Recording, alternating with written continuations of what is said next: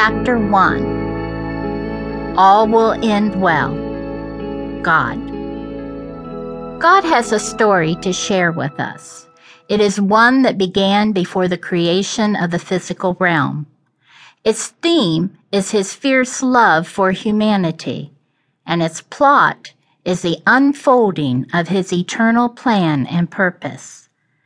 By studying that story, we can better understand what God has done in the past and what he will do in the future, because everything he does according to his eternal plan and purpose.